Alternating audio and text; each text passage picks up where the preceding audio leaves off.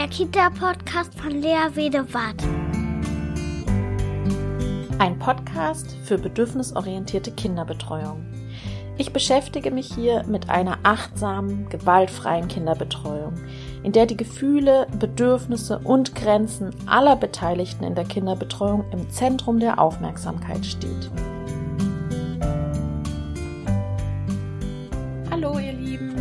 Hier wieder mit dem Podcast Bedürfnisorientierte Kinderbetreuung, der Kita-Podcast. Äh, schön, dass ihr alle dabei seid. Ich habe wieder die Theresa zu Besuch. Hallo! Und wir wollen heute den zweiten Teil aufnehmen zum Thema bedürfnisorientierte Kinderbetreuung in der Praxis. Ja, genau. Genau, ne? Und ähm, wir sind letztes Mal stehen geblieben beim Thema Essen. Und ähm, Jetzt würde ich noch mal gerne dann gleich auf Pflegesituationen eingehen, auf ähm, das Schlafen und Ruhen, mhm. ähm, wie ihr Konflikte begleitet und dann vielleicht noch mal, wie ihr mit, das passt ja dazu, auch mit Gefühlen umgeht der Kinder. Dann die Grenzen der Kinder und auch eure eigenen Grenzen, wie ihr damit umgeht und ähm, ich finde auch nochmal die Frage spannend, wo und wann fällt es dir schwer, bedürfnisorientiert zu arbeiten? ja, das ist eine wichtige Frage. Das ist eine wichtige ist ja, Frage. Also ne? das ist ja so ein Reflexionsding, das finde ich auch wichtig. Genau. Mal gucken, was wir schaffen. Ja. Aber genau. Mal gucken, wie weit ich abschweife. genau, wir schauen mal. Also, genau. Steigen wir gleich mal ein. Ach, ich habe noch einen Punkt vergessen. Freispiel und Angebote. Das oh, wollte ja, ich auch das noch machen. Auch, oh, das auch. Das ist auch gut. Das ist ja auch äh, mein Thema so ein bisschen. ähm, so, Schlafsituation. Schlafen. Wie gestaltet ihr das Schlafen und das Ruhen bedürfnisorientiert? Das ist auch so ein Ding, wo wir oft an die Bedürfnisse der Eltern an Ecken, muss ich sagen. Ah, ja. Weil bei uns dürfen Kinder immer schlafen und so lange, wie sie schlafen. Also wir wecken Kinder nicht. Ah, ja. mhm. Das ist uns wahnsinnig wichtig. Einmal, weil wir finden, wenn das Kind schläft, dann hat das sicherlich auch einen Grund, so, dann war der Tag bestimmt auch anstrengend. Und weil wir aber auch sagen, so rein theoretisch, dass das Schlafen gerade nach einem anstrengenden Vormittag oder mitten im Kita-Betrieb wahnsinnig wichtig ist, um Gelerntes auch zu sichern, um Entwicklung voranzutreiben, also um ähm, dass der Schlaf verarbeitet ja auch wahnsinnig viel. Und wenn ich in der, dann entscheide, das Kind braucht heute nur 45 Minuten Verarbeitungsschlaf und das Kind ist, also ich jetzt in meiner bildlichen Vorstellung gerade mittendrin diesen ähm, motorischen Ablauf da gerade so zu verarbeiten, das ist heute wahnsinnig hochgeklettert und dann und dann balanciert und dann verarbeitet es das gerade im Schlaf und dann sage ich, nee, nach 45 Minuten ist vorbei. Und dann denke ich mir immer, wie schade wäre das, wenn dadurch vielleicht mhm. irgendwas unterbrochen wird, was gerade im Kopf so richtig gearbeitet hat. Mhm. Und ähm, wir wissen natürlich, dass das manchmal auch für die Familien dann bedeutet, dass die entweder abends wahnsinnig lange Party haben zu Hause. Das mhm. wissen wir natürlich und manchmal auch bedeutet, dass wenn das Kind auf gar keinen Fall schlafen möchte, dass es abends auf dem Weg nach Hause einschläft oder vorm Abendessen oder sowas, das, das ist uns alles bewusst, aber wir wollen die Kinder nicht wecken, außer die haben jetzt einen wichtigen Arzttermin oder sowas. Es gibt natürlich immer so Ausnahmen, aber mhm. eigentlich wecken wir keine Kinder. Mhm. Also, also, das heißt, ihr weckt keine Kinder und die Kinder müssen auch nicht schlafen, wenn sie müssen nicht, nicht schlafen und äh, die dürfen aber immer schlafen. Also mhm. auch wenn das Kind gebracht wird, die Mama hat gesagt, es hat schon zwölf Stunden gepennt und nach einer halben Stunde schläft mir es ein. Das passiert durchaus. Es gibt ja so Kinder, die wahnsinnig viel Schlafbedürfnis haben. Dann schläft das. Und mhm. wenn das beim Mittagessen schläft, dann schläft das. Und wenn das zehn Minuten vor Mittagessen einschläft, dann halte ich es halt auch nicht künstlich wach, sondern kriegt es halt nach dem Schlafen was zu essen. Also uns ist das wahnsinnig wichtig, dass dass das Schlafen so ermöglicht wird und dass die auch dann schlafen dürfen, wenn die das brauchen. Und wir denken halt auch, dass das so ein Schutz für das Kind ist, weil natürlich ist Kita-Alltag auch bei uns immer stressig mal, weil das sind mhm. immer noch wahnsinnig viele Menschen in einem Raum. Wie groß die sind, ist ja egal. Ja. Und äh, laut und manchmal sind Kinder auch in dem Entwicklungsschub gerade ein bisschen nicht so glücklich, nicht so in Balance. Manchmal sind Kinder vielleicht ein bisschen verschnupft und fühlen sich nicht gut, kriegen Zähne. Und dann möchte ich nicht die sein, die entscheidet, dass es nicht schlafen darf. Also klar, ich würde auch manchmal gerne einfach schlafen. Also bin ich ganz ehrlich. nicht selten, dass ich mir beim Schlafenlegen denke, ach Gott, jetzt könnte ich mich so daneben legen. Und wenn ich doch das Bedürfnis auch habe, warum dann dem Kind verwehren? Ja. Also was ich dazu sagen muss, ist, bei den Kleinen, so in der Krippe bei uns, Mhm. da sagen wir jetzt auch nicht zu einem anderthalbjährigen, möchtest du schlafen? Fragen Mhm. einmal, das Kind sagt, schüttelt den Kopf und dann Mhm. ist die Frage für den Tag geklärt. Also das ist Mhm. auch Quatsch. Also wir haben halt äh, in der Krippe zwei Schlafräume für drei Gruppen. Einmal äh, in einer Gruppe, da gibt's so Kojen, wo die dann schlafen und dann machen wir einen von den drei Räumen zum Schlafraum und den größeren zum Wachraum, wo auch Mhm.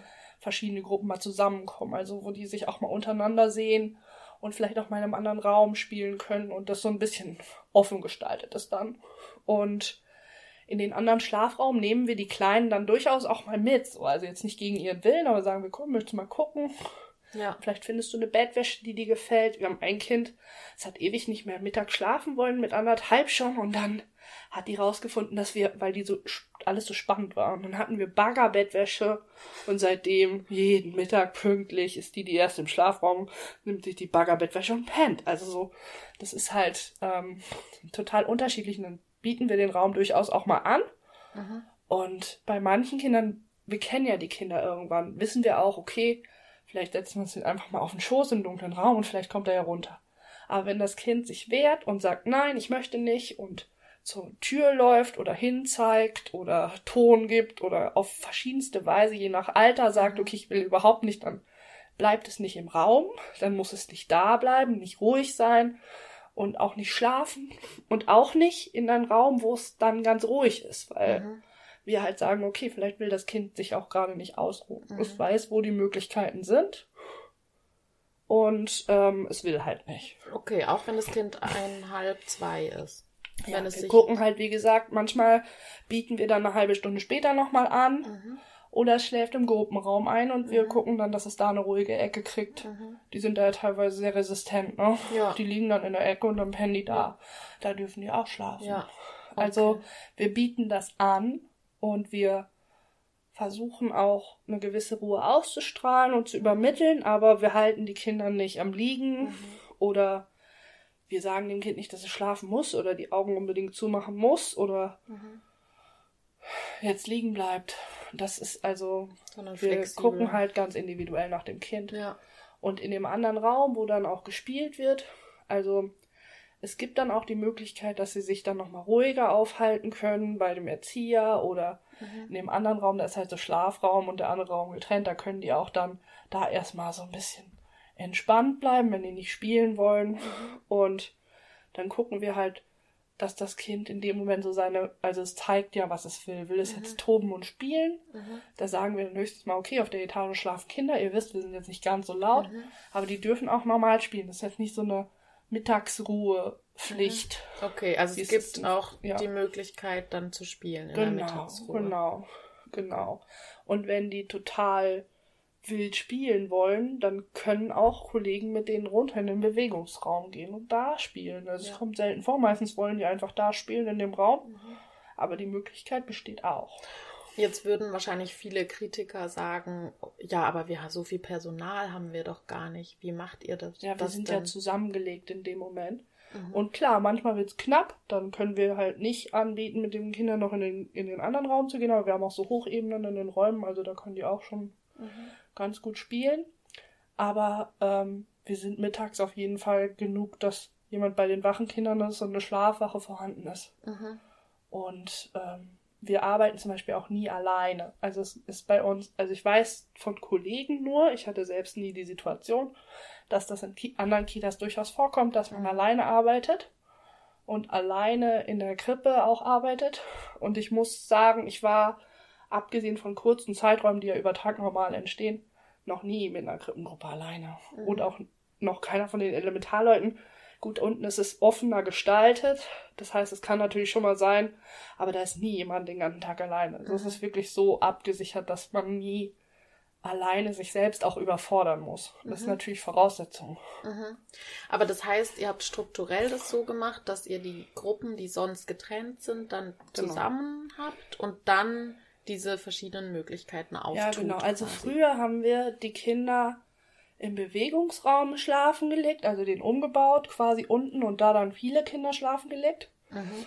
Ähm, und dann hatten wir oben halt noch mehr Gruppenräume zur Verfügung, aber Mhm. wir haben halt festgestellt, dass die, ähm, die großen Kinder brauchen auch den Bewegungsraum, gerade im Winter, Mhm. so, weil wir leider kein Außengelände haben und gerade im Winter, wenn das Wetter schlecht Mhm. ist, die brauchen einfach diesen Raum und unsere Kinder schlafen besser in ihrem Gruppenraum, obwohl man ja oft sagt, Spielräume und Schlafen ist Mhm. schwierig, aber die schlafen da viel besser in diesem Gruppenraum als ähm, unten in der Insel. Also ist jetzt Mhm. mittlerweile so unser, also wir testen das gerade aus, unser Mhm. Ding. Und Na, der ist äh, bekannt, ne? Ist Genau, der ist bekannt und das ist ein Krippenraum Ja, und ja. das ist auch der Raum von den, von den Gruppenräumen, der so ein bisschen mehr Textilien hat, noch eine Mhm. Matratze und so. Also Mhm. der allgemein eher so, wir sagen manchmal auch so das Wohnzimmer ist. So, Ja. ne? Also so, dass die Kinder da spielen und dann haben wir halt noch einen Krippenraum, wo so ein Schlafraum dran gegliedert ist. Also das heißt, da ist dann auch noch so ein Ruheraum davor quasi, Mhm. also wo dann die Kinder nicht spielen. Und halt ein Raum, der größte Raum ist halt dann für die Kinder da, die spielen wollen oder die einfach Nachmittag wach verbringen möchten. Mhm. Mhm. Ja, Okay. genau. Ja. Und wie gesagt, wir wecken nicht. Das ist wirklich häufig so, dass wir den Eltern das noch erklären. Aber ich muss sagen, das war eine Phase, wo wir das oft erklären mussten und die meisten Eltern wirklich, also ich, habe ganz lange nicht mehr erklären müssen. Ja. Also ich kann wirklich sagen, unsere Eltern sind eigentlich alle da wirklich auch davon überzeugt. Klar, die haben es auch mal, dass die Kinder dann abends nicht schlafen oder zu früh schlafen oder dass es schwierig ist oder so eine Mhm. Übergangsphase ist, wenn die gerade entscheiden, dass die nicht mehr schlafen wollen. Äh, das ist oft für die Familie ein bisschen schwierig, das wissen wir Mhm. auch. Und ähm, das ist auch blöd, aber wir wollen es halt, Mhm. wir wollen es halt wirklich so, dass die Kinder ausschlafen können. Ja, ja. Und dann, wenn ähm, Kinder zum Beispiel früher schlafen wollen, als diese Ruhephase ist, wie macht ihr das dann? Ja, also dann jonglieren wir ein bisschen. Das ist ja natürlich immer so, ne? Ja. Man muss natürlich gerade in der Krippe, also beim, im Elementarbereich können die zum Beispiel auch immer schlafen. Da schlafen die meistens einfach in den Gruppenräumen oder in den Hochebenen ein. Aber wenn die so richtig entspannt schlafen wollen, dann kommen die auch hoch und äh, schlafen dann vielleicht noch mit bei uns im Schlafraum. Ist aber wirklich selten. Meistens schlafen die einfach irgendwo in der Ecke ein und pennen dann da. Oder suchen sich eine Matratze oder auf dem Sofa oder so. So einfach im Schlaf, äh, also im genau, im denen wird, Spielraum. denen wird dann da ein bisschen was Kuscheliges Ja. gebaut und dann liegen die halt da. Also es ist auch oft, dass ich unten bin und irgendeine Hochebene aufmache. Also es sind diese Hau- Baumhausartigen Mhm. Dinger in den. Und da liegt dann ein Kind und schläft und denkt mir so, huch. aber, aber es liegt halt dann da. Und das ist auch völlig in Ordnung. Und irgendwann Ja. wird es wach. Also sie suchen sich dann so ihren Platz zum Ja. Schlafen. Schön. Und wo war ich gerade? Ach so, wenn die früh einschlafen. Genau. Stimmt. Genau. Und wenn die früh einschlafen, dann legen wir die auch entweder zur Seite oder wir gucken, in welchem Gruppenraum es gerade besonders entspannt ist oder Mhm. auch, ob vielleicht welche draußen sind oder äh, ähm, was malen und äh, woanders sind. Mhm. Und ähm, legen es dann entweder so zur Seite und dann wartet einer da oder wir gucken, welche Gruppe gerade halt nicht ist oder Mhm. sonst irgendwas, wenn wir eigentlich was anderes machen oder nicht rausgeht Mhm. und fragen dann die Kollegen, ob das da in der Ecke sich hinlegen kann und da schläft. Mhm. Und das ist eigentlich meistens kein Problem.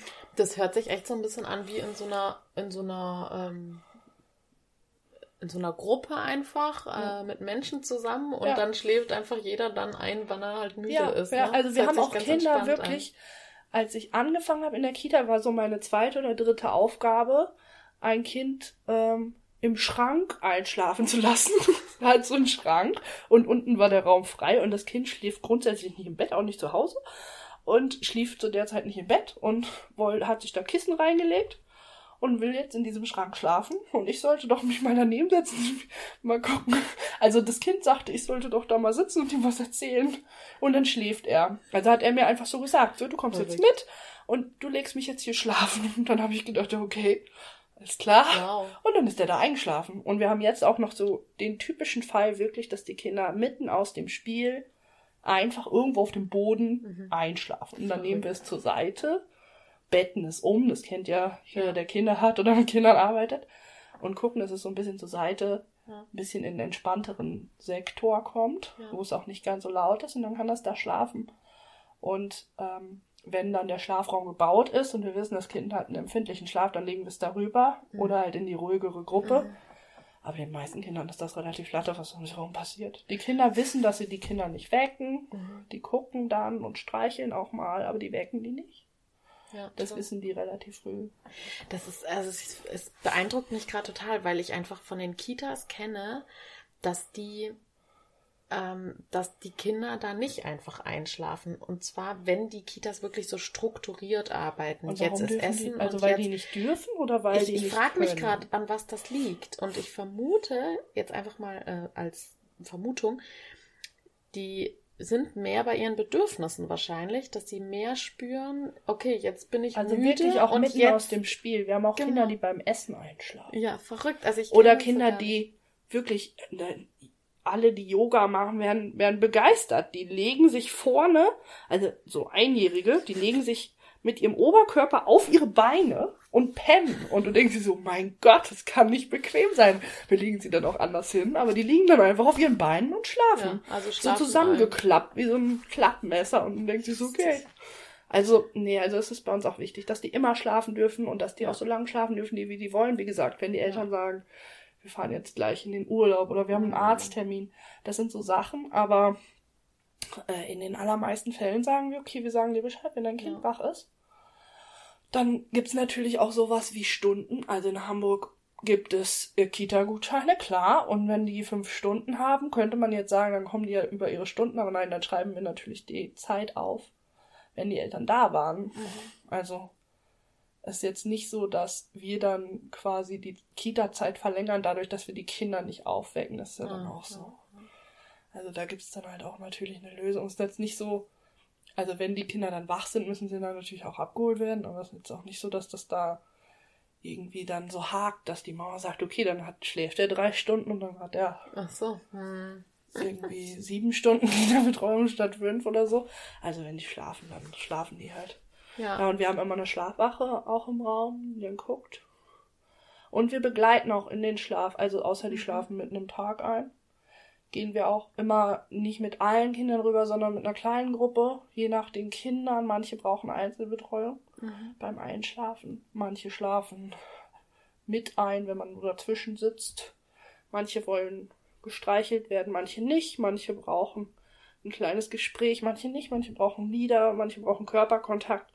Das ist super individuell und Ja. so individuell wie das ist, so machen wir das auch. Also wenn das ein Kuschelkind ist, dann kuscheln wir halt auch mit dem Kind zum Einschlafen. Also es ist bei uns auch ganz wichtig, Mhm.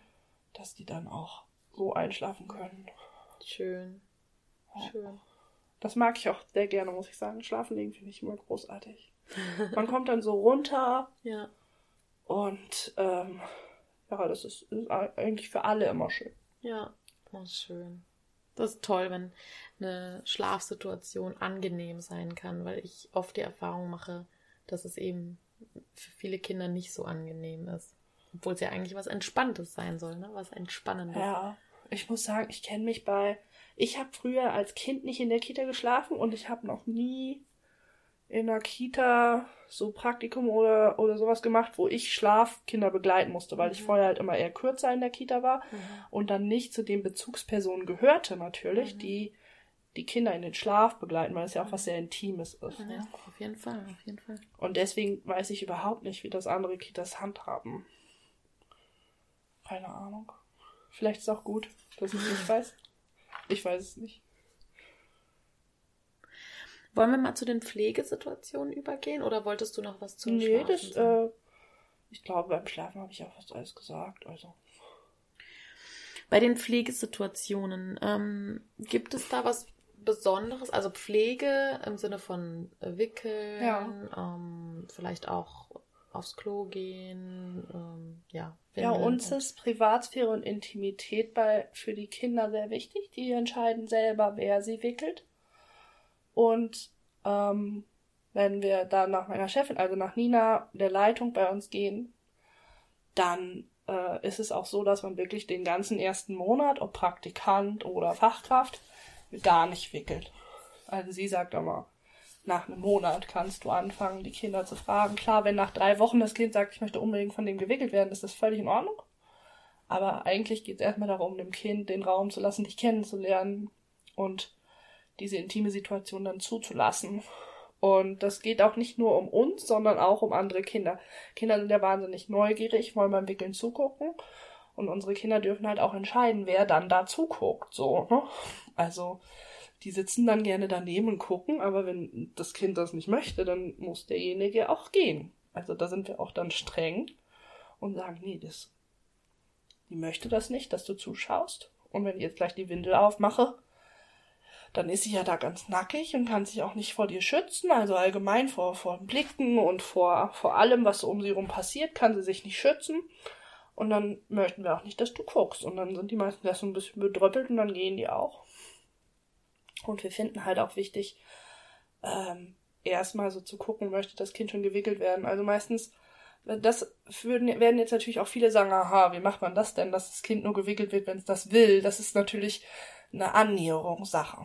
Ne? Also die Kinder wissen, dass wir so zweimal am Tag auch nochmal so einen Rundumschlag machen, wo wir auch wirklich alle Windeln kontrollieren und checken und die meisten auch allgemein auch nochmal austauschen, auch wenn die nur so leicht nass sind oder sowas, damit wir einen Überblick haben darüber, damit die Kinder nicht so selten gewickelt sind, weil bei 15 Kindern in der Krippengruppe kann man natürlich auch mal den Überblick verlieren. So.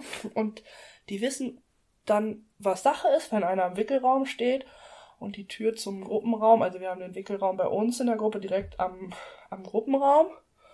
Und dann, wenn ich dann den Tür, den Kopf reinstecke, dann kommt meistens schon eins gelaufen. Mhm. Oder ich frage mal, wer denn vielleicht eine braucht. Und ähm, manchmal frage ich auch Kinder gezielt, ob die eine Windel wollen.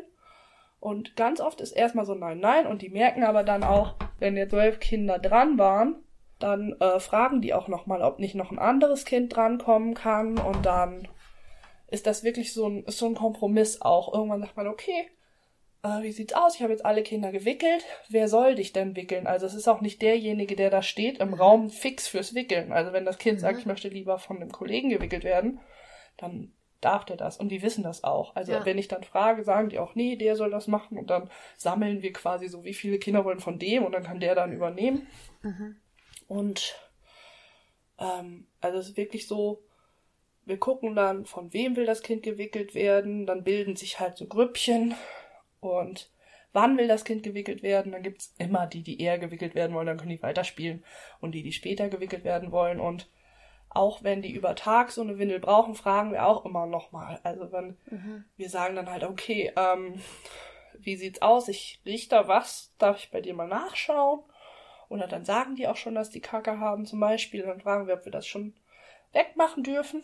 Und manchmal sagen die Kinder tatsächlich auch, dass sie das einfach noch, dass das noch ihrs ist. Also es gibt auch Kinder, die sagen dann, nee, meins. Und wollen halt dann noch ihre fünf Minuten vielleicht fertig werden oder mhm. es einfach behalten. Man sagt ja auch, dass Kinder man in, manchmal in so einer Heranwachsensphase auch so Probleme haben, Ausscheidungen so mhm. abzugeben oder auch rauszulassen. Genau. Und ähm, dann warten wir halt noch einen Moment ab und dann gibt's immer einen sanften Weg, das Kind davon zu überzeugen, die Windel loszuwerden. Also wir ja. müssen nie sagen, ich nehme dich jetzt und wickel dich jetzt oder du musst gewickelt werden oder die muss weg, die Windel. Wir finden immer einen sanften Weg, das Kind davon zu überzeugen. Und man kann immer noch mal fünf Minuten warten oder mhm. erst ein anderes Kind wickeln.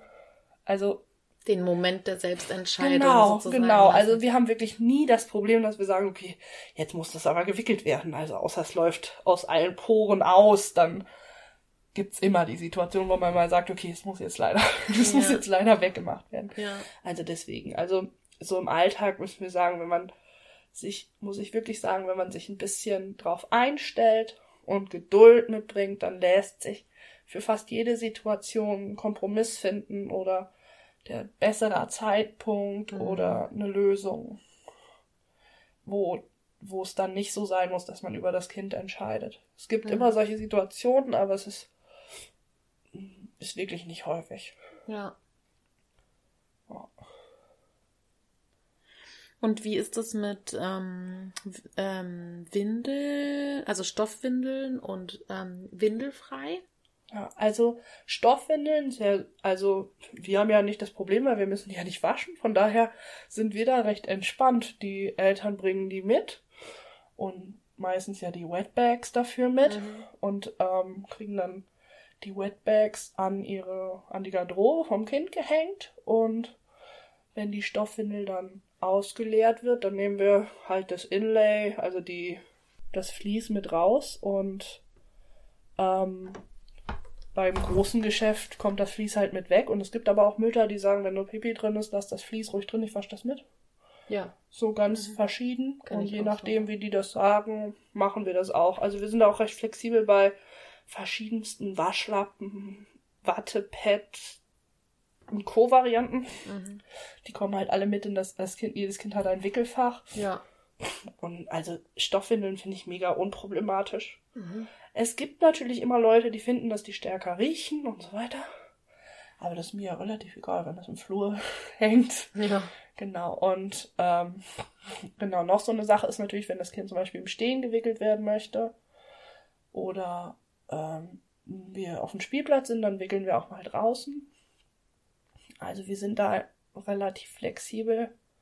Und die Kinder mit der Zeit halt auch. Also wir haben wenig Kinder, die zum Beispiel unbedingt im Stehen gewickelt werden wollen.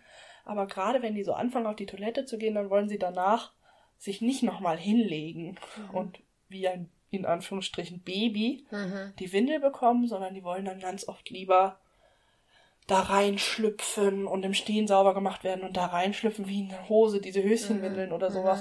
Und sich dann, glaube ich, auch einfach ein bisschen autonomer fühlen. Mhm. Und dann sind wir da natürlich auch, also wir gehen dann da auch schon drauf ein. Also es ist jetzt nicht so, es ist echt selten, dass man sich da Besonderes einstellen muss bei den Kindern, muss ich sagen. Also es ist überhaupt nicht so, ich glaube, das ist eine große Sorge, dass man dann sagt, okay, wenn ich mich auf jedes Kind einstellen muss, das ist schwierig.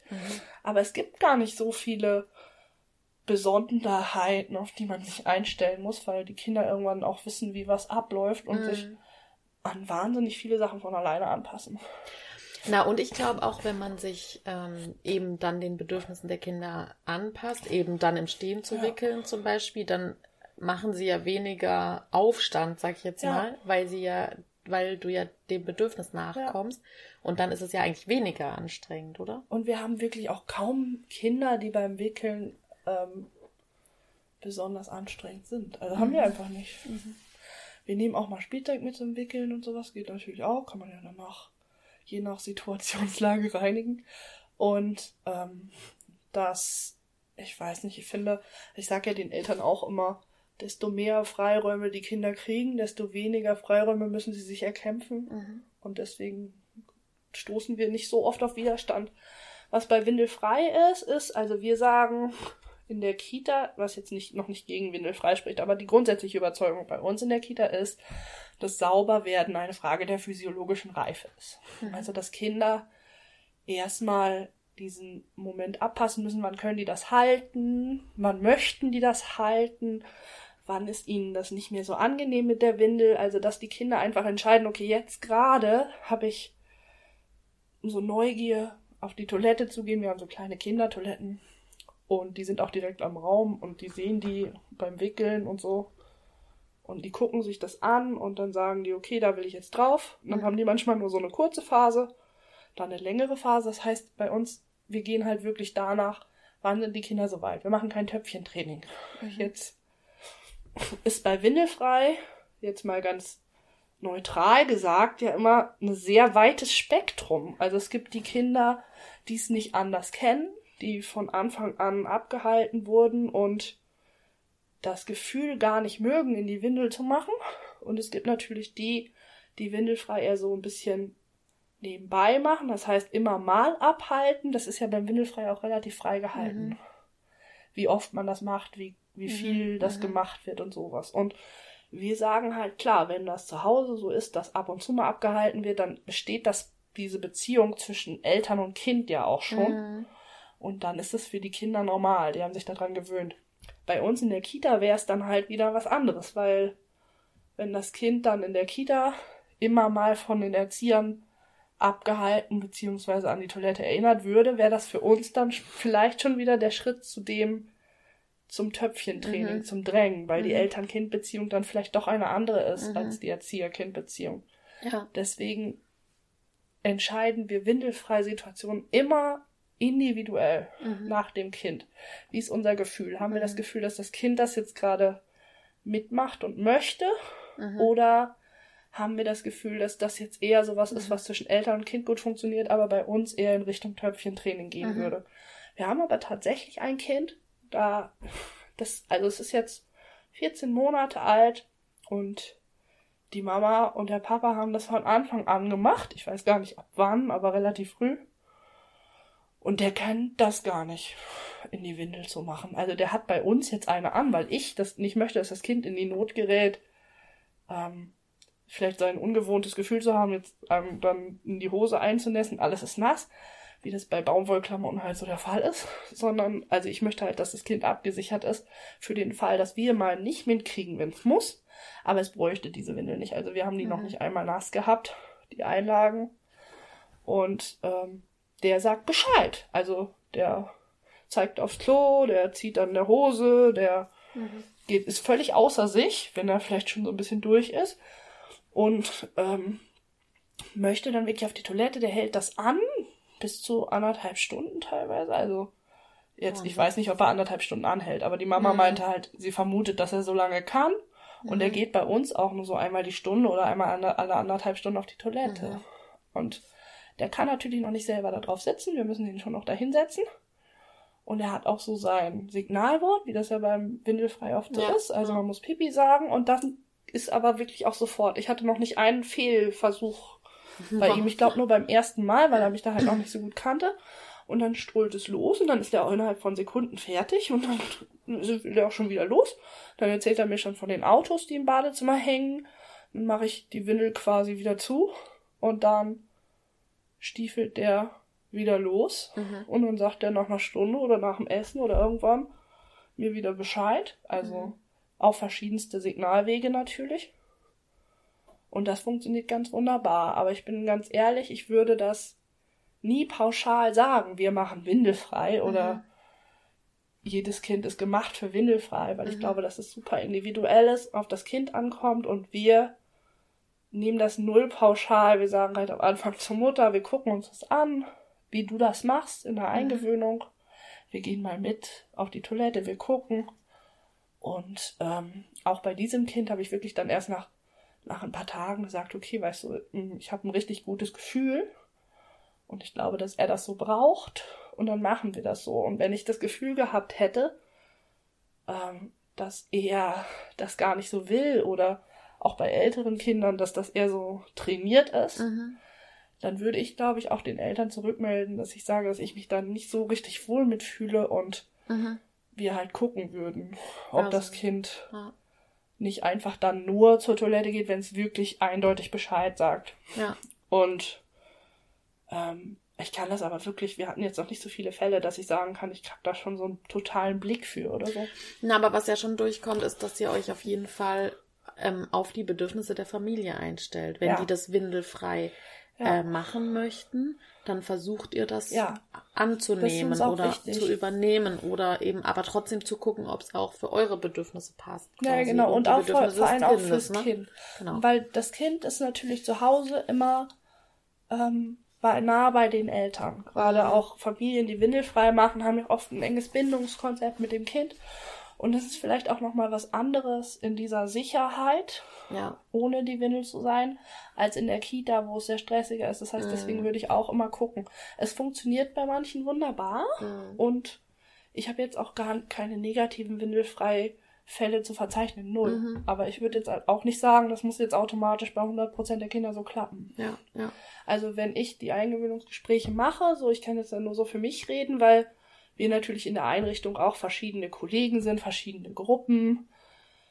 Da arbeitet jeder ein bisschen anders. Ich kann jetzt nicht für alle sprechen, auch nicht für alle bedürfnisorientierten Kitas, aber für mich ist halt wichtig, mit den Eltern ähm, eine, so eine Partnerschaft auch einzugehen und darüber zu sprechen, was sind deren Werte Mhm. in ihrer Erziehung, was sind, ist ihnen wichtig dem Kind gegenüber und was empfinden sie als beim Kind besonders ähm, beachtenswert. Also was glauben sie, was das Kind besonders braucht, weil die kennen ja das Kind am besten. Mhm. Ich kann auch die Eingewöhnung nicht machen, ohne nicht zu wissen, dass die Mutter oder der Vater mir da klar zurückmelden kann, okay, so ist die vorherige Situation. Wir fragen auch oft nach der Schwangerschaft, wie ist die Schwangerschaft verlaufen?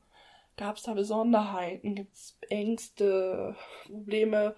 Vielleicht ähm, manchmal gibt es auch, dass vielleicht ein Geschwisterchen vorher gestorben ist oder sowas. Das sind halt so alle Situationen, die so dazu beitragen, dass vielleicht das Kind unter besonderen Umständen aufwächst oder dass die Mutter andere Schwerpunkte setzt oder Mhm. der Vater. Und das wollen wir halt möglichst auch mit so reinnehmen Mhm. und auch verstehen. Also, Ja. äh, und ich finde das wichtig und ich muss auch sagen, dass ich äh, auch viel kommuniziere mit den Eltern und damit sehr gut fahre. Also Ja. ich habe zumindest das Gefühl, dass meine Eltern, die ich in der Gruppe habe, mir sehr vertrauen und ähm, auch nicht, nicht so große Ängste ausstehen müssen, wenn sie nicht da sind. Man Mhm. hat das ja auch manchmal, dass sie Mhm. wirklich unwohl, sich unwohl fühlen, wenn sie gehen. Ja. Ja. Das wollen wir auf keinen Fall. Ja. Klar. Und du meintest doch vorhin, als wir ähm, gesprochen hatten, dass ihr auch mit teilweise mit Babyzeichensprache arbeitet. Ähm, zeigen das die Kinder dann auch, wenn sie dann auf Toilette müssen oder auf äh, oder was in der Windel haben? Also was, ähm, dass wir damit arbeiten, kann ich noch gar nicht so sagen, weil äh, wir noch nicht so viele Kinder hatten, die das können. Also ich Mhm, glaube, es sind okay. jetzt drei insgesamt gewesen, die so Zeichensprache technisch von zu Hause schon was mitgebracht haben. Wir wollen dazu auch irgendwann demnächst mal eine Fortbildung machen. Das haben wir jetzt schon länger geplant.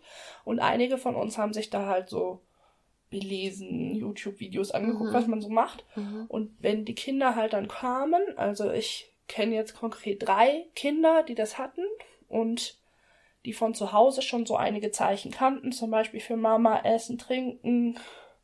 Jetzt haben wir gerade ein Mädchen, das spezialisiert auf verschiedenste Kuscheltiere. Ist auch großartig. Oder die Windel ist voll und die muss gewechselt werden, solche Sachen.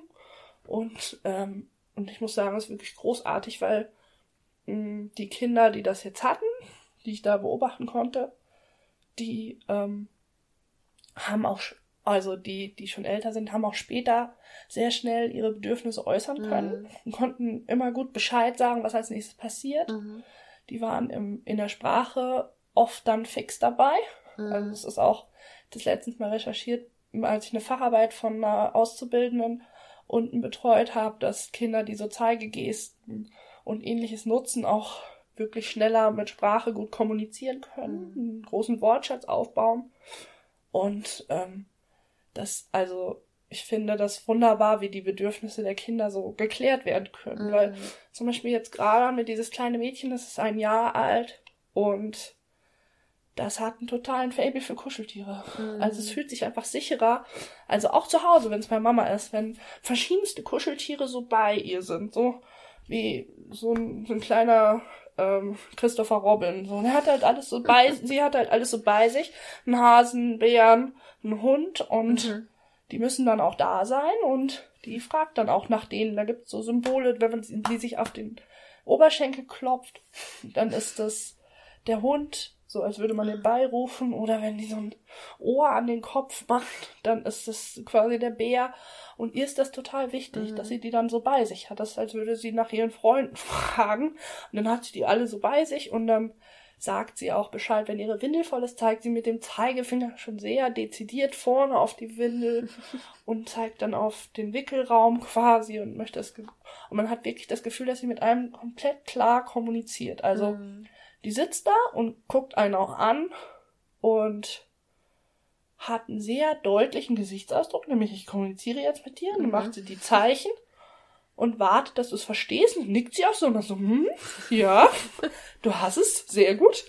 Und ähm, das ist ein total verrücktes Gefühl, wenn man auf dieser Ebene mit so kleinen Kindern kommuniziert, Mhm. weil man wirklich das Gefühl hat, man führt richtige Gespräche. So. Mhm. Das, ähm, und deswegen bin ich ein großer Fan davon und möchte da gerne noch mehr lernen. Also ich Mhm. hoffe, dass ich da, äh, ich mache gerade eine Frühpädagogen-Fortbildung, dass ich da und oder in der Babysignalsprache-Fortbildung noch viel mehr mitkriege, Ja. wie wir das noch mehr nutzen können, weil das Ja. eine super Variante ist. Also kann ich allen Eltern da draußen empfehlen, egal in welchem Maß. Babysignalsprache ist super. Ja, ja. Toll. Ja, dann gehen wir mal zum nächsten Thema.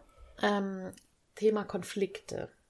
Die treten ja häufig auf in der Ja. Einrichtung wahrscheinlich. klar. Ähm, gibt es da irgendwie was Besonderes, was ihr so in der bedürfnisorientierten Kinderbetreuung ähm, anwendet oder auf was ihr achtet? Also, das möchte ich auch nochmal trennen in Krippe und unten. Mhm. Erstmal finden wir gerade in der Krippe Konflikte nie grundsätzlich schlecht. Also, wir kommunizieren das auch den Eltern gegenüber. Das Kind hat den Konflikt, heißt nicht, das Kind hat Mist gebaut, in Anführungsstrichen, oder das Kind hat sich böse gefetzt, oder ähm, das Kind ist ein Opfer, so, ne? Also es gibt auch so dann oft auch so Eltern, die sagen, okay, ist mein Kind dann jetzt hier gerade so das Opfer und wird die ganze Zeit gemobbt oder sowas. Also, sondern dass wir auch einfach sehen, was lernt das Kind in diesen Konflikten und dass wir das Kind natürlich aber auch schützen. Also wir Mhm. wollen natürlich auch nicht, dass das Kind auf Gedeih und Verderb haufenweise Konflikte hat und nicht lernt, sich zu schützen. Und deswegen ist das echt immer so ein Balanceakt, weil wir versuchen nicht in jeden Konflikt reinzugehen. Mhm. Auch in der möchten- Krippe schon nicht? Auch in der Krippe schon Mhm. nicht. Mhm. Wir möchten, dass die Kinder auch Sachen selber klären. Also klar, wenn die gerade in der Krippe, wenn die schreien und, und uns um Hilfe bitten, dann gehen wir natürlich dazwischen. Und wenn wir auch sehen, dass das sehr eindeutig körperlicher Übergriff oder ähnliches ist, dann gehen wir auch sanft dazwischen. Aber wir versuchen die auch Konflikte selber zu klären, wenn es um irgendwie Spielzeug geht und der will das und der will das. Ich kann auch gar nicht immer beurteilen, ob der jetzt da gerade Mhm. mehr Recht auf das Teil hat. So, ist halt auch schwierig, dass der es hier dann immer sagt, okay, ich habe jetzt das genau beobachtet, ich bin hier der Richter und das ist deins. So, finde ich auch immer schwierig. Deswegen, genau aus diesem Grund denke ich mir oft, okay, ich lasse sie erstmal klären. Und dann sieht man ja auch oft, ist das jetzt fair geklärt worden oder nicht. Und dann kann man ja immer nochmal so nachhaken, so, ah, bist du jetzt traurig? Hattest du es eigentlich doch? Und Mhm. können wir da was machen? Also, und auch nicht nur können wir da was machen, es muss total ausgleichende Gerechtigkeit sein. Dieser Bagger war vorher bei dir und der muss jetzt zurück zu dir. Den hat der andere gemobst. Und, sondern auch so, mh, ja, auch mal so Sachen wie, okay, jetzt hat der den, möchtest du den jetzt genau zurück oder würde dir vielleicht auch schon was anderes helfen? Mhm. Also, auch, dass das Kind nicht lernt, okay, Auge um Auge, es muss immer exakt das Mhm. klar geklärt sein. Klar, wir gucken halt nach dem Kind. Wenn das Kind genau das zurückhaben will, dann versuchen wir es natürlich auch so zu klären. Mhm. Und wenn das Kind möchte, dass wir mit dem anderen Kind nochmal darüber reden, dass es gerade eine Hand ins Gesicht gepatscht gekriegt hat, Mhm. Dann auch. Aber es gibt keine eindeutige Rechtszuweisung von wegen, das wird dem weggenommen und dem gegeben Mhm. und kein, du musst jetzt Ei machen, Eipflicht machen wir nicht. Und auch Eipflicht heißt. Eipflicht heißt Kopf Streichelpflicht, so, ne? Du musst Ei machen, man sagt das ja so Äh, ja, schön. ja, ja. Oder ähm, man muss Entschuldigung sagen. Also auch unten muss, muss man nicht Entschuldigung, unten heißt im Elementarbereich, Mhm. muss man nicht gezwungenermaßen Entschuldigung sagen. Also wir bringen den Kindern schon bei, auch durch uns, also wir arbeiten ja mit Beziehung und wir zeigen dann schon, okay, weißt du, wenn ich jetzt jemandem was wegnehme, dann würde ich das vielleicht so und so machen oder vielleicht sehen die das auch bei uns, wenn wir mal aus Versehen das Kind anrempeln und sagen, ach, tut mir jetzt leid, das wollte ich nicht. Ähm, einfach, dass sie es darüber lernt und nicht, dass gerade bei unter Dreijährigen ist Entschuldigen und Streichen, so Empathiedinge, ja noch voll abstrakt. Die verstehen ja noch gar nicht, was sie tun. Wenn sie Entschuldigung sagen, dann sprechen die ein Wort nach, ja. aber die können das dann noch gar nicht füllen, weil die Empathie Weil sie sich sich ja erst später entwickelt. Genau, weil sie Ja. sich noch gar nicht in den anderen hineinversetzen Genau, können. Empathie, das Ja. kommt ja erst so Richtung 4, 5 Genau. wirklich. Und die können das noch gar nicht. Die können empfinden, okay, das habe ich schon mal erlebt. Vielleicht weint er jetzt, weil es ihm nicht gut geht, weil ich sehe das, aber so richtig fühlen können die das nicht. Und deswegen finden wir auch Quatsch, das Kind zu zwingen, sich zu entschuldigen, weil es sagt ja nur was nach. Es lernt eine Situation, ohne den Inhalt zu kennen. Mhm. Aber wir begleiten natürlich Konflikte auch und besprechen auch Dinge mit dem Kind.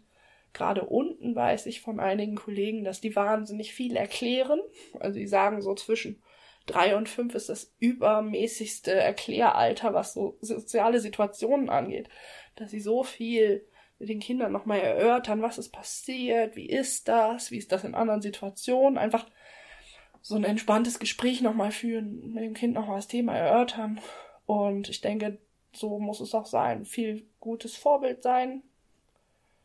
Ja. Und sich auch bei Kindern entschuldigen. Das haben auch nicht alle Pädagogen immer drauf. Mhm. Wenn das Kind übergangen wird, dann nicht nur O zu sagen, sondern auch Mhm. runterzugehen, zu sagen, es tut mir leid, ich wollte dich nicht anrempeln, ich war Mhm. zu schnell. Oder ich habe da einen Fehler gemacht. Ja. Das ist blöd gewesen. Das ist, glaube ich, auch echt ein wichtiger Punkt, weil man muss das Kind als gleichwertig, gleichwertig ist das schöne Wort, und gleichwürdig akzeptieren und sich auch beim Kind entschuldigen und auch beim Kind Fehler eingestehen und dadurch lernt ein Kind ja auch solche Dinge wie Konflikte lösen oder, Mhm. oder Dinge einsehen. Ja, oder auch eben zu sehen, dass jeder Mensch ähm, nicht unfehlbar ist, ne? Genau. Und, Und- also wir strafen auf jeden Fall nicht. Und wir schimpfen auch nicht. Wir können durchaus mal unsere Emotionen zeigen. Das finden wir auch wichtig, dass das Mhm. Kind mitkriegt, okay, ich bin auch ein emotionaler Mensch und das hat Mhm. mich jetzt gerade erschrocken. Mhm. Wenn der da volle Ka Ka Karacho in den Arm reinbeißt, Ja. dass mich das auch erschreckt Ja. und ich das nicht cool finde. ja. Das darf das Kind durchaus mitkriegen. Mhm. Aber es wird nicht angeschrien, es wird nicht ausgeschimpft, es Mhm. wird nicht bestraft. Es muss dafür nicht irgendwo sitzen, um sich meine Erklärung anzuhören. Mhm. Sowas machen wir gar nicht. Mhm. Also das wollen wir auch nicht. Und das äh, macht auch nicht so wirklich viel Sinn, finde ich. Und wenn ein Kind jetzt nicht hört in dem Sinne, also wenn es nicht das tut, was man möchte als Ja. Fachkraft. Ja, das wollen sie ja oft nicht, ne? Also ich meine, völlig verständlich. Ich will ja auch nicht immer machen, was die Kinder sagen. Und deswegen, das kommt häufig vor, das ist eine totale Situationsentscheidung. Also, was wir oft haben, schönes Beispiel ist, dass Kinder bei uns in der Krippe wahnsinnig gerne diese Flaschen aufschrauben und ausleeren. Ich verstehe den Reiz total. Wir nennen das dann Wasserparty, um das nicht so negativ zu konnotieren. Und manchmal macht uns das auch wahnsinnig, bin ich ganz ehrlich. Also ich meine, wir sind ja auch nur Menschen und wenn dann das dritte Mal an dem Tag die große Pfütze in der letzten Ecke von der Hochebene oder auf der Kuschelmatratze ausgebreitet ist, dann geht's uns auch auf den Keks. Und dann kann es auch mal sein, dass wir energischer werden und sagen wir, nee, das nervt mich jetzt total, dass die Flasche schon wieder komplett ausgekippt ist. Ne? Jetzt ist Ja. das alles nass, jetzt müssen wir es trocken machen. Aber ähm, bis es soweit kommt, versuchen wir einfach immer zu sagen, okay, komm, wir können das jetzt zusammen wegmachen. Mhm. Hier das Zewa oder ein Handtuch und wir machen es jetzt weg. Die Flasche kommt dann jetzt aber auch zur Seite oder wollen wir nochmal ähm, morgen früh vielleicht zusammen die Flaschen füllen. Das machen wir oft auch in der Krippe, dass sie alleine morgens mit, mit uns die Flaschen füllen. Je nach Kollege und was der so zu tun hat, nimmt er sich dann die Zeit Mhm. ähm, das mal mit den Kindern zusammen zu machen. Und, und die merken sich das auch und machen dann den restlichen Tag nicht mehr so viel Flaschen auf, weil nächsten Morgen können sie ja alle füllen und aufmachen. Wir haben so kleine Krüge. Die füllen sie dann aber natürlich vorher. Denn manchmal ist es auch echt so, letzte Woche hatte ich das, da musste ich halt dann auch feststellen, das war so clever mit dieser Flasche. Die haben halt die Flasche genommen, aufgemacht, ein großes Sitzkissen genommen und oben Wasser draufgegossen und unten dann festgestellt, dass es durchsickert. Oh, Bis unten. tolle Erkenntnis. Ja, wir denken uns dann so, wow, geil, ganzes Kissen ist nass, ja, mega. Das freut uns doch, das dauert ja gar nicht fünf Stunden, bis es trocken ist. Aber, aber im Endeffekt, wenn man darüber nachdenkt, ist das ja eigentlich eine coole Nummer, weil Ja. die haben jetzt ja gelernt, okay, der Stoff ist sehr durchlässig. Mhm. Es kann durch das ganze Kissen durchlaufen und unten kommt immer noch wahnsinnig viel raus. Ja. Und, Aber ähm, auch weniger raus, ne? Weniger raus, als man Äh, oben rein. Da sind, ich weiß nicht, wie weit die Krippis da schon sind, ich muss das mal beobachten. Aber unten würden die das wahrscheinlich dann auch schon, also beim Elementarbereich würden die das wahrscheinlich auch schon bemerken. ja, und dann kippen sie halt gerne auch noch mal eine Flasche hinterher. Ja, klar. Und aber ich lasse sie dann gucken und dann stellen wir fest, dass das durchgesickert ist und Ja. dann sage ich so, und jetzt müssen wir aber das Kissen. Ja. Sonst seid ihr jetzt gleich alle nass. Auch mal äh, vor die Wegtun. Heizung stellen. Und das ist wirklich auch bei uns natürlich immer eine Sache dessen, wie viel Zeit haben wir, Mhm. wie viel, äh, wie ist unser Tag so? Ja. Sind wir gut drauf? Ja, und ähm, ich hatte eine Situation, die war, äh, die hat meine Grenze fast getroffen, aber noch nicht, weil ich hatte einen guten Tag. Da haben äh, zwei Mädchen äh, in der Zeit, wo die anderen geschlafen haben und die waren in der Hochebene und ich habe mir gedacht, ich nutze die Gelegenheit und schreibe mir ein bisschen was auf. Mhm. Und die anderen Kinder waren, glaube ich, alle beim Schlafen. Und ich habe gedacht, gut, die sind da beschäftigt. Alles klar, ich schreibe mir was auf. Es wurde sehr still. Ist immer gefährlich. Und dann hatten die in der ganzen Hochebene, also die- eine hat ihre Windel ausgezogen, die andere hatte keine Windel, kleine Häufchen, so richtig wie im Buch, aufgedrehte kleine Kackhäufchen Oh gemacht, in so Abstand, in sauberem Abstand. Dazwischen noch so ein, zwei Pipi-Pfützen und haben dann in diese Häufchen Duplo-Steine reingedrückt. Oh. Aber wirklich wie eine, es war wirklich angeordnet, wie so eine, also Boys wäre vielleicht sehr stolz auf sie gewesen. Das, war, sah wirklich sehr systematisch aus. War jetzt kein Oh Chaos und kamen dann runter, waren wahnsinnig stolz und wollten mir das zeigen.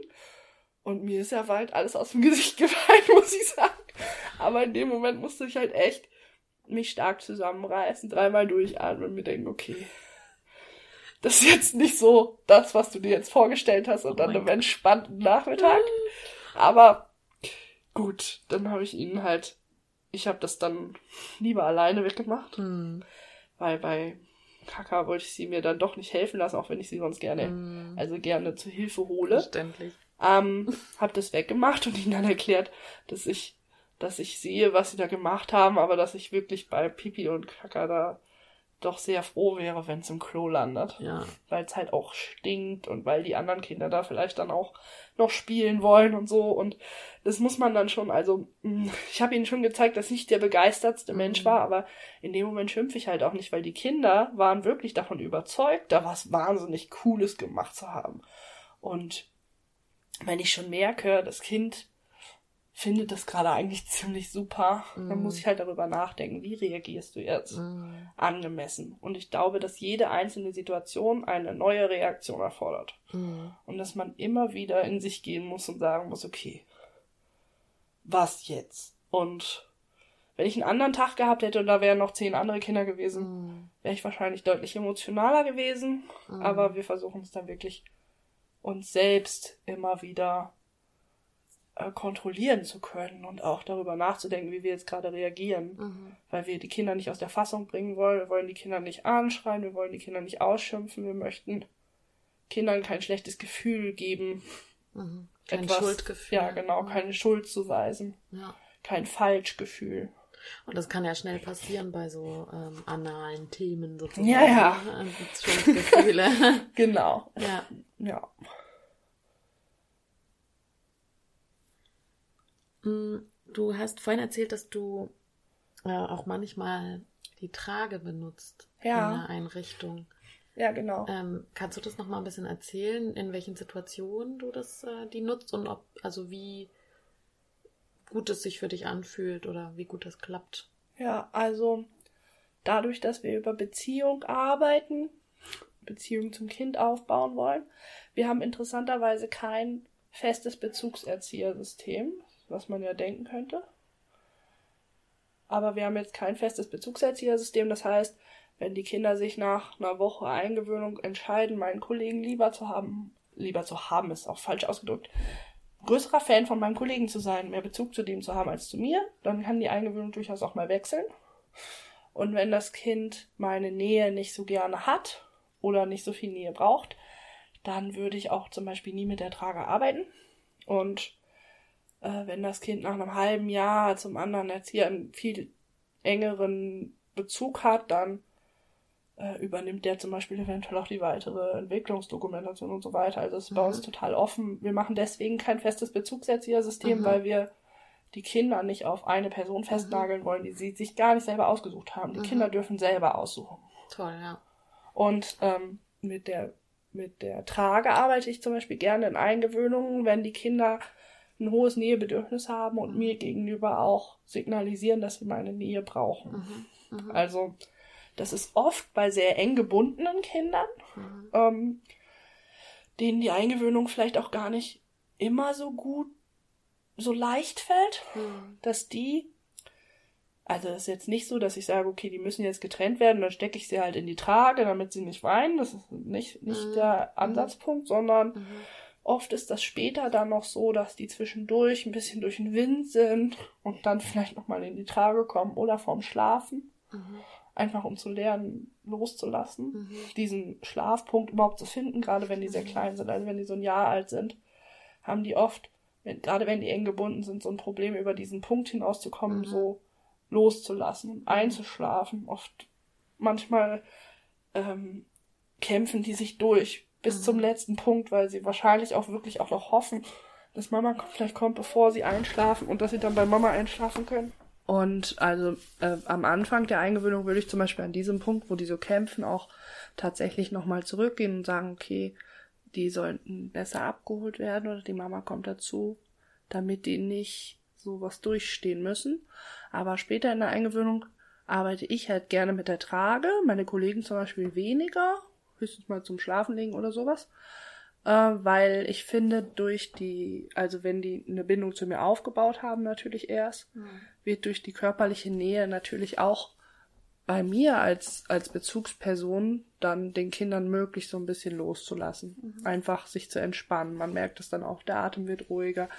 Ähm, und das Kind entspannt sich und kann entweder einfach ein bisschen runterkommen und ein bisschen chillen quasi, so weil es in dem Mhm. Moment nicht gestresst ist und in dem Moment sich einfach auch sicher fühlt Mhm. und ein bisschen Nähe tankt.